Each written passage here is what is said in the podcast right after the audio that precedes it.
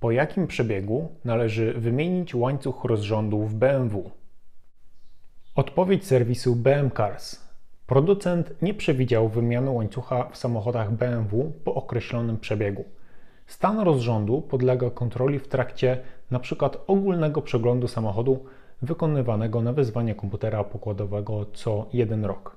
Jeżeli pojawią się jakiekolwiek odgłosy z pracy rozrządu, grzechotanie, stukotanie i tym podobne, szczególnie na ciepłym silniku, należy niezwłocznie zgłosić się do serwisu w celu przeprowadzenia szczegółowej diagnozy.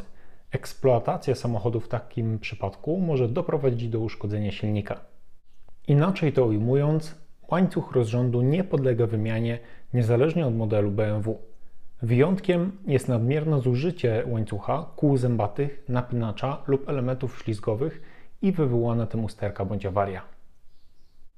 Przeczytaj więcej porad i zadaj własne pytanie na bmcars.pl.